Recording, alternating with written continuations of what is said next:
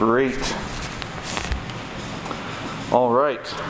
Well, today we are continuing along, like I said, in 1 Samuel. I was going through some different notes of mine and um, clearing space on my computer that was running out of space. And I found, I forget what month it was, in 2017 in 2017, I was doing a, a book a month, and there's one month in 2017 that I preached on 1 Samuel. So I'm sorry that you have to hear all this over again. But as soon as I saw that, I was like, wow, I did 1 Samuel in four Sundays, and now we're doing it in like 40 Sundays. It's a little different. But it just goes to show you get you always get something new out of God's word. The Holy Spirit is always trying to trying to help you and to guide you and to lead you.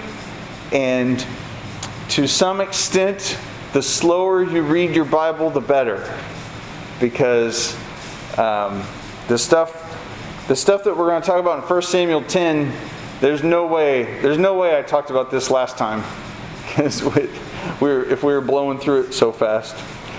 So last week we knew that Saul was going to be king, and he was kind of already anointed to be king.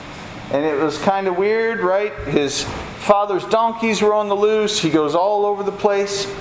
Super tall, super handsome, super rich guy, going through the countryside. Have you seen a herd of donkeys? Have you seen a herd? I should have looked up what you call a herd of donkeys. I'm assuming it's a herd. Might be something weird. Have you seen these? And everybody's no, no, no. We didn't. No, we haven't seen. No, we haven't seen. They go consult with this man of God that they found. It's really uh, there's one commentary I was reading and they were talking about how many word how many times the word found shows up in 1 Samuel 9 and 10 that there's something that the Hebrew writers were doing. There's some kind of a joke that they're playing that has to do with seeking and finding, but nobody knows what the joke is. But it's just, there's got to be something going on, and, uh, and I'm not going to act like I decrypted it or discovered it or anything, but, but it's really interesting that as they were writing this specific passage of Saul becoming king, that they would use the word found or didn't find so many times.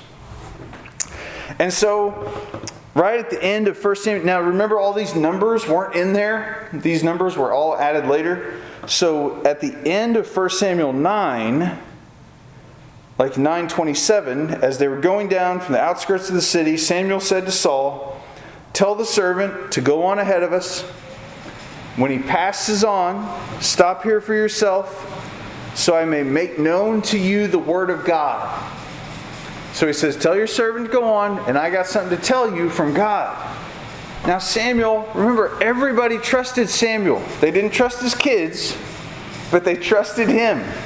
He had been speaking the word of God since he was little. He would go on his yearly circuit through all these different towns to judge Israel, and everybody listened to him. So he knows that what Samuel's going to say is true, and is like, this is the real deal. But now they also know the night before they came into the town and they said, Samuel said, We've prepared this big old sacrifice. All the people of the town are here, and you are the guest of honor. What? He didn't even know he was going to that city. And here he is, the guest of honor. Um, I've seen this played out personally in cultures where where you sit at the table is super important. And I, I came in to this big party and all these old men are sitting around, and the more white hair you have and the bigger your white beard, the more honorable you are. And so they're all up by the head of the table. But I was a foreigner, ha ha ha. So I came in, and they were like, Whoa, a foreigner! Come sit right. Oh, no, I sat, I, I just came in and I sat down. I did what Jesus told, just exactly the way Jesus said to do it. Sat down, sitting there eating. They're all sitting around there talking. And I said something, and I guess my accent stuck out or my voice stuck out, and they noticed me. a foreigner is here, and you're sitting at the bottom of the table. Come, get up here. Every single guy gets up. You grab your teacup. That's the only thing that sticks with you. Your plate. Your everything else stays where it is. Pick up your teacup. All like 15 guys all get up and they all scoot down, and I walk past all of them, and I'm excuse me, part. Oh, get through, get okay, get, and then I sit right down next to the guest. They're the the host. So that's what it was like for Saul. He sat right down at the, the right next to Samuel. So they know it's some kind of big feast. Later on, a dude with a really big white beard came in. We all had to get up, and he sat next to me, and I was bumped down. The newness of being a foreigner had worn off pretty quick. So,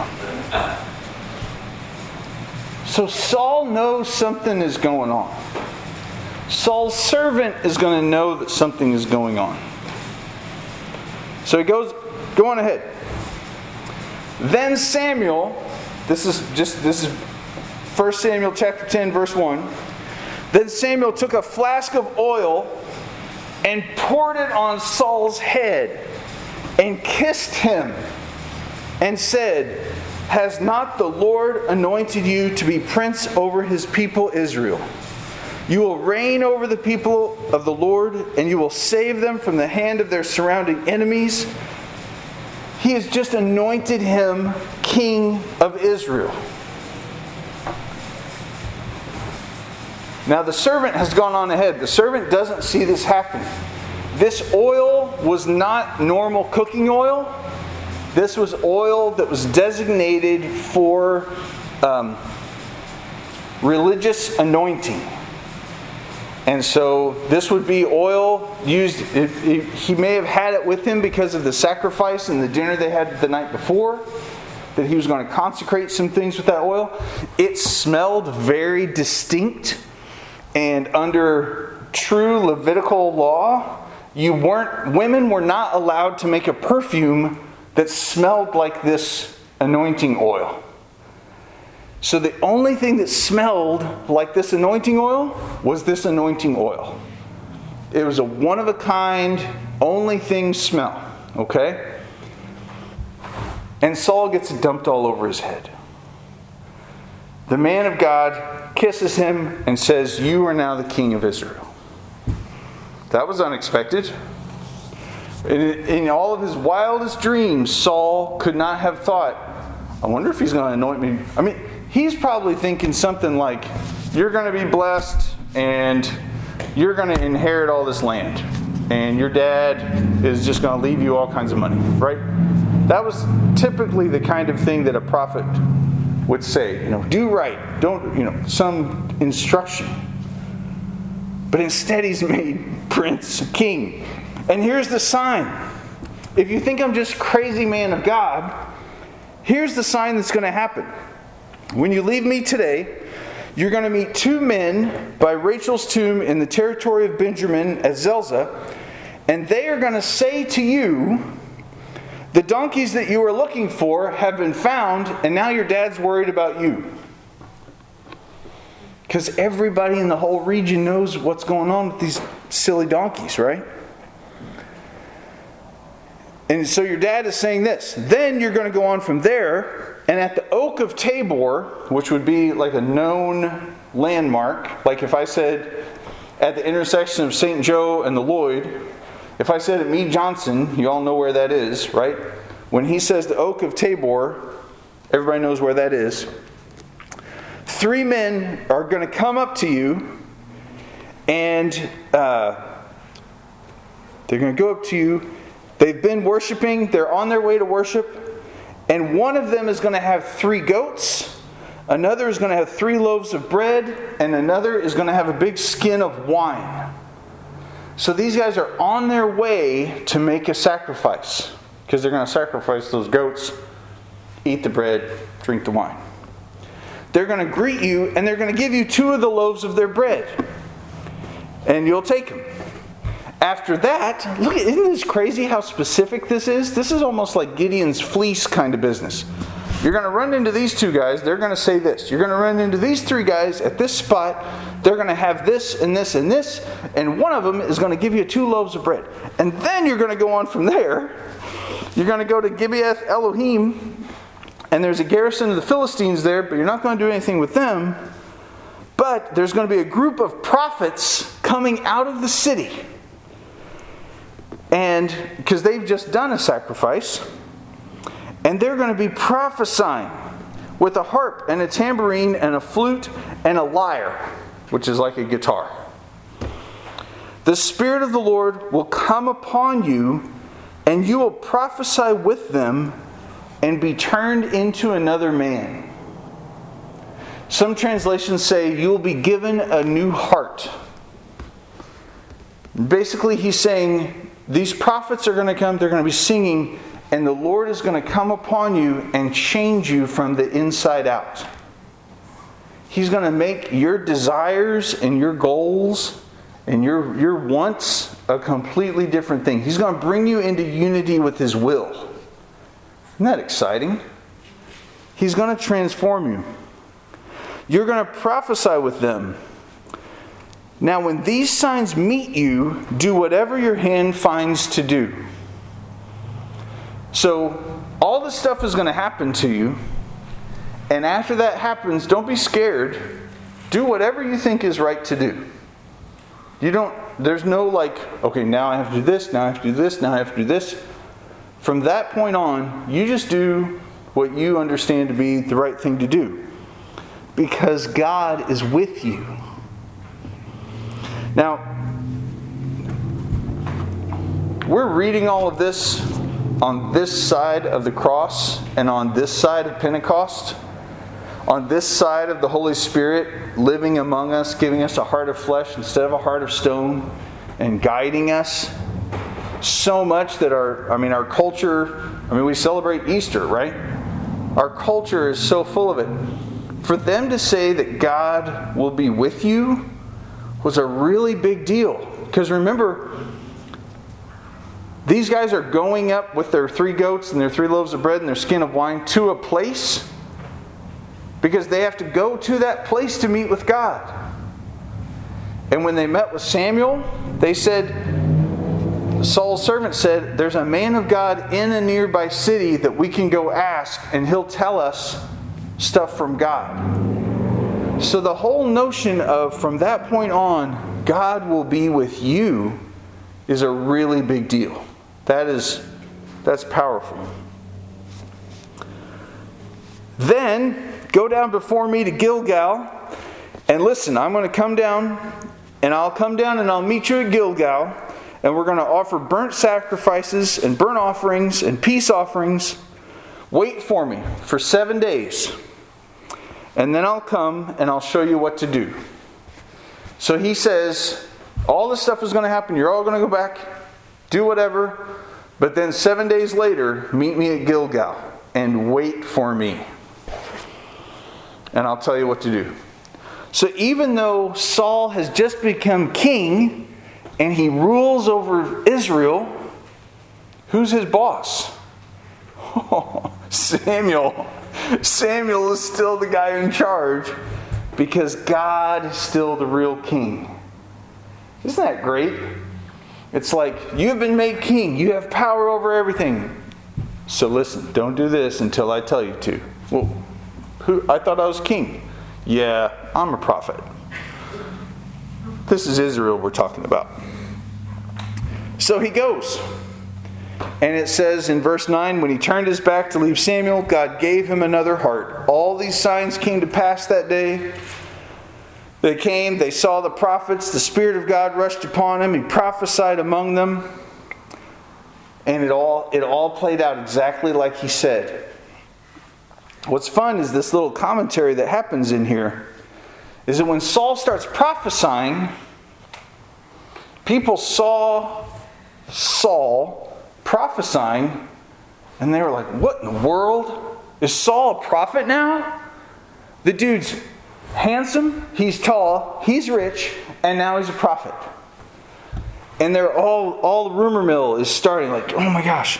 It's like, um, I've, met, I've met some guys that were in some pretty rough groups, and then they came to the Lord, and the other people that were in their old groups were like, so and so got religion. So and so got religious. And they're all talking about, whoa, I can't believe, whoa, he, that guy. Um, I have friends that were known as the heaviest drinkers in their fraternity house. And when they went around and told guys that they were Christians now and that they were following Jesus, people really paid attention to them because it was like, if you got saved, anybody can get saved. Because, dude, I saw what you did. That's how they're reacting to Saul. Saul is even one of the prophets now? What? Um, and they, that's what all this commentary is. What came over the son of Kish? So that became a proverb. Is Saul among the prophets? When he had finished prophesying, he came to the high place. So it became a proverb. You know how, like, um, something funny happens and you say, Well, I'll be a monkey's uncle. Or, Well, for crying out loud, you know, you say some statement like that, it became, it was so weird and so amazing for Saul to become a prophet that it was just a saying in that region hey, is Saul one of the prophets? Right? We're going to have church outside tomorrow. You're going to have church outside tomorrow? Are you crazy? Is Saul among the prophets? Is the Pope a Catholic? Right? It's that same kind of a saying.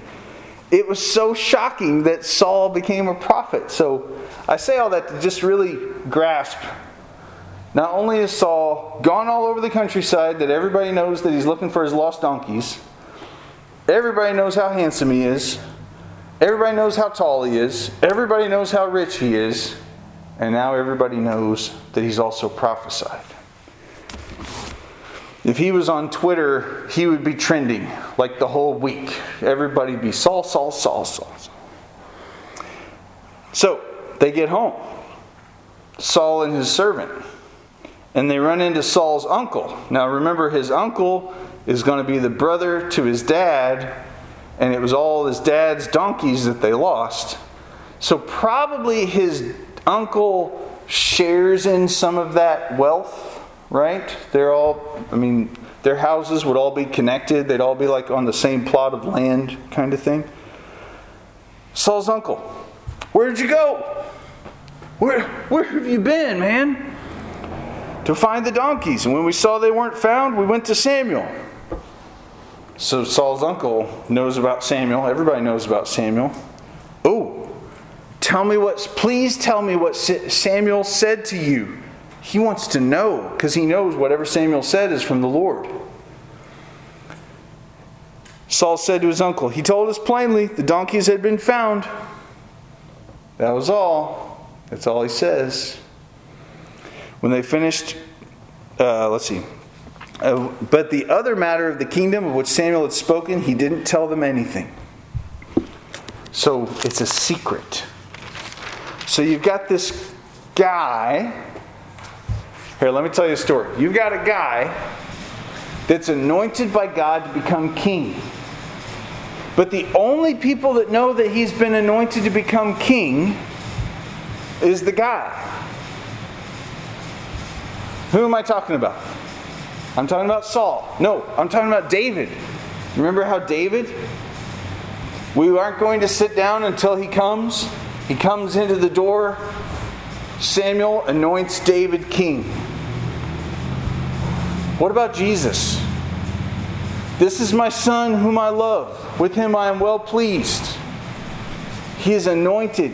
He's baptized in the river for all righteousness by John the Baptist. He comes up he is the Son of God. Who knows about it? Not many people, right? It's a secret. So Saul knows, but wait a minute. Do you remember the anointing oil that would only be made to smell? That's the only kind. You think the whole time Saul's servant is traveling back with him, he's smelling that? He's like, dude, you got anointed. I know that I know that man of God did something. Because you stink like oil. Your hair is soaked, bro. He poured a bottle of oil on his head. I mean, Levi and I were working on a gas, gas tiller yesterday, and my hands still smell like gasoline. Oil is worse. He comes home and he sees his uncle. His uncle's like, I can't do it with the mask on. So what does Samuel tell you? Because you're all oily. And you smell like the only thing I smell about once every seven years. So there are some hints of what is going on, but it's not disclosed, it's not shown. So Samuel gets everybody together. Samuel sends out word gather all the tribes together. Come on, everybody. Every tribe has to be represented at Mizpah. Now they've been moaning and groaning and griping for a king for forever, right? And Samuel has been like, Oh, you're rejecting God. And God's like, They're rejecting me. They're not rejecting you. Don't feel bad. Go ahead and give them a king. So everybody knows why Samuel is. Samuel is either gathering, there's two reasons. He's either going to yell at us for giving us a king, yell at us for wanting a king, or he's going to give us a king. I mean, that's, that's where we are now. The, the argument for a king has gone on for so long, it's either going to end with no king ever, forget it, or behold, Israel, here's your king. So, would you be excited about going on that trip? Samuel is calling all the tribes together. so they all come. They gather. Samuel gets up and he shakes his finger at him. You good for nothing. Burp, burp, burp. This says the Lord, the God of Israel I brought Israel out of Egypt. I delivered you from the hand of the Egyptians, from the hand of the kingdoms. You know, kingdoms are bad, right? I freed you from all these kingdoms. But today you've rejected your God who saves you, and you want your own kingdom. You want a kingdom. He just lays into him. He's given him this one last chance. I think right at this moment, the people of Israel could have torn their shirts and said, We are sorry, we have denied you, God. You're our king.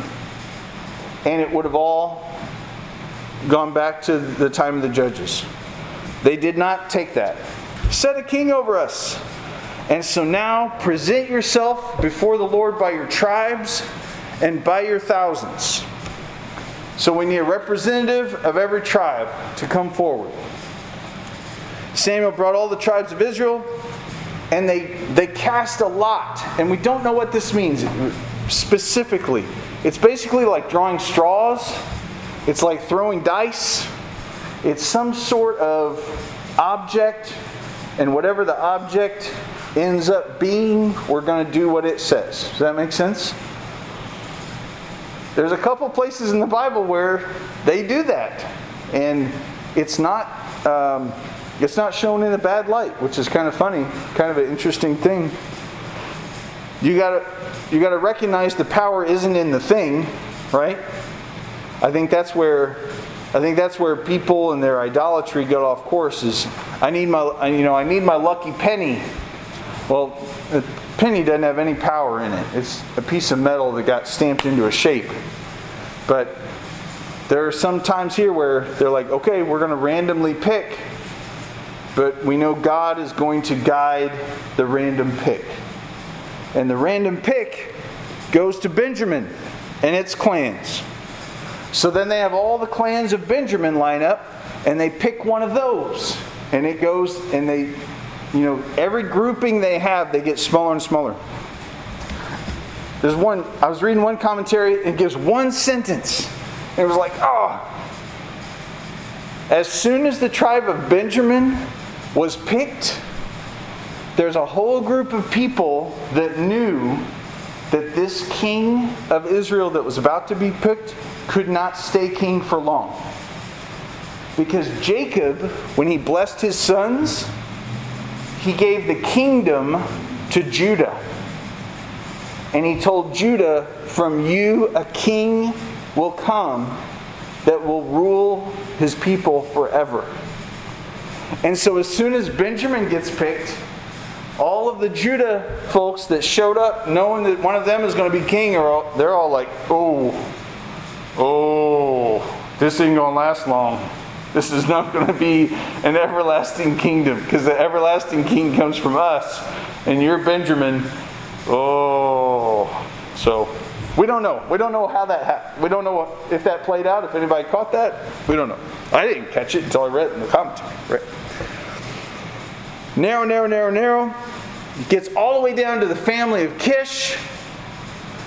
They draw, and Saul is chosen by Lot, by random number, random, to be king of Israel.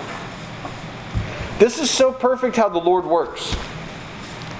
Because if Saul would have come back from looking for those donkeys and been like, Behold, Israel, I'm your king. I'm ruling over all of you now. Your land belongs to me. Pay me taxes. They would have just killed him right? there would have been a rebellion. They would have been, who is this guy? We, I mean, just because you're handsome, rich, and now you're apparently one of the prophets, and you're super tall, that's not why we're going to make you king. But God knew He had to do something to show all these other tribes through this process that Saul was king. And so He does it and they're all happy and they bring Saul up, and Saul's like, Yay, I'm king. No, that's totally not how it happened at all. They're all like, they're drawing, you know, drawing straws or whatever they're doing. it's Saul. They get excited and they can't find Saul anywhere. Saul, through this whole process of narrowing down, narrowing down, somehow he has slipped away when they sought him, he could not be found. This is verse 22. So they asked again of the Lord, Is God, you said Saul was the king, but we can't find him. I, I love this whole, like, as vague as casting lots and throwing dice or flipping coins is, they asked God this very specific question Is there a man still to come? And the Lord said, Go look, he's hidden himself among all the luggage. Then they ran and they took him from there and they found him. So Saul is hiding. So again, just think about the reality of this. Samuel calls all the people from every tribe to this big mountain, valley, huge area. They all come. They're coming days and days of travel. This is why he said, Meet me after seven days, you'll meet me at this place. They've got caravans, they've got animals, they've got food, they've got su- supplies. And everybody comes out to see who is the king. And Saul is hiding among all the junk. Uh, he's out packing the U Haul. So, some, there's all kinds of different opinions on this, and theologians and historians argue about why is he doing this, why is he doing that. And I don't, I don't want to plumb into the two of that too much, but I think it's a picture because you have a guy, I'm talking vague again, you know why I talk vague. You have a guy who's made to be king. But if he announces that he's king, everyone will rebel against him. And so instead of announcing that he's king, he goes among the most common and plain things to be among the most common and plain things so that the only people that will find him are the people that seek after him and look for him among the common and the plain things. That's Jesus. That is such a picture of Jesus.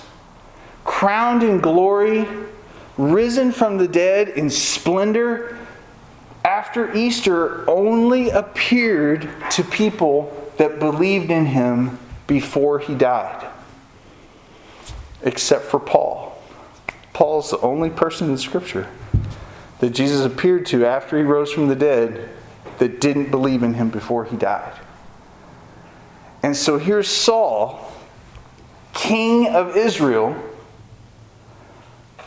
knows he's king, has the full authority of a king from God, doesn't have the authority from the people, and so he hides. And he hides among the most plain, common, ordinary things.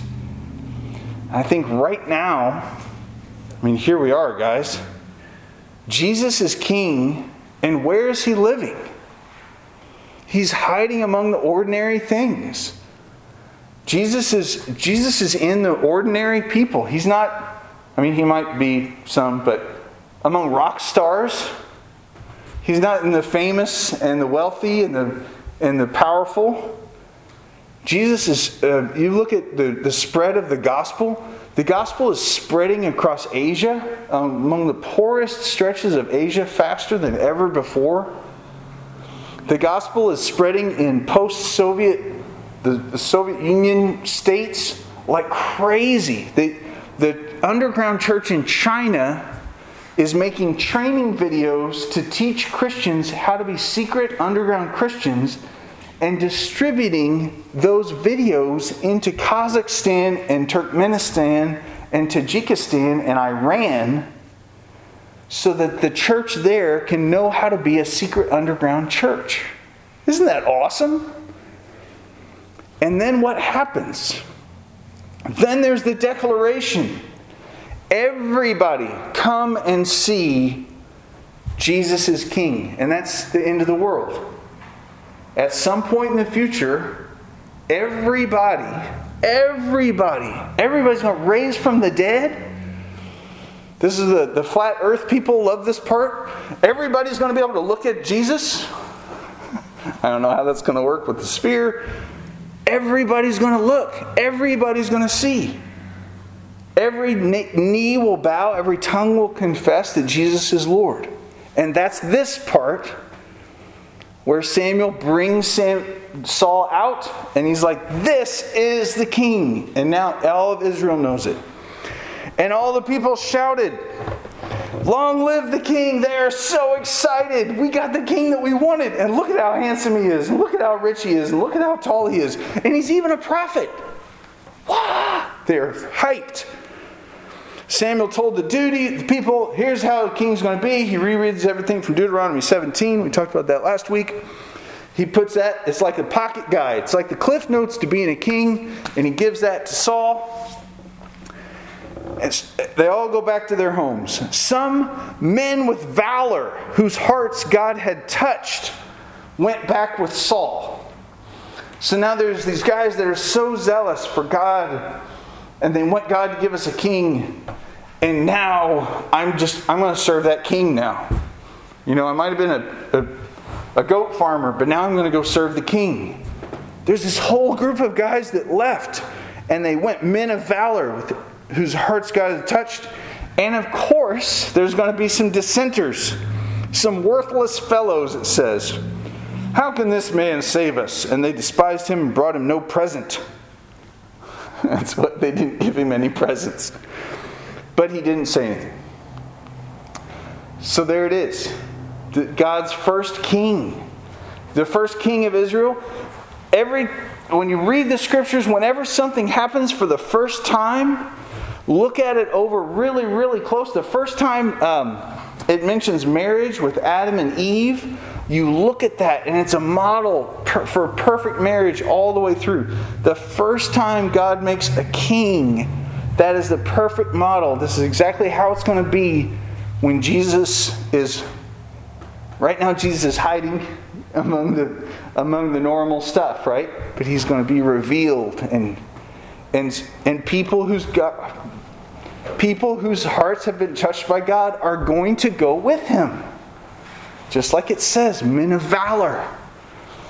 Anyway, it's exciting and it's exhausting. But it's a good exhausting because it's so exciting.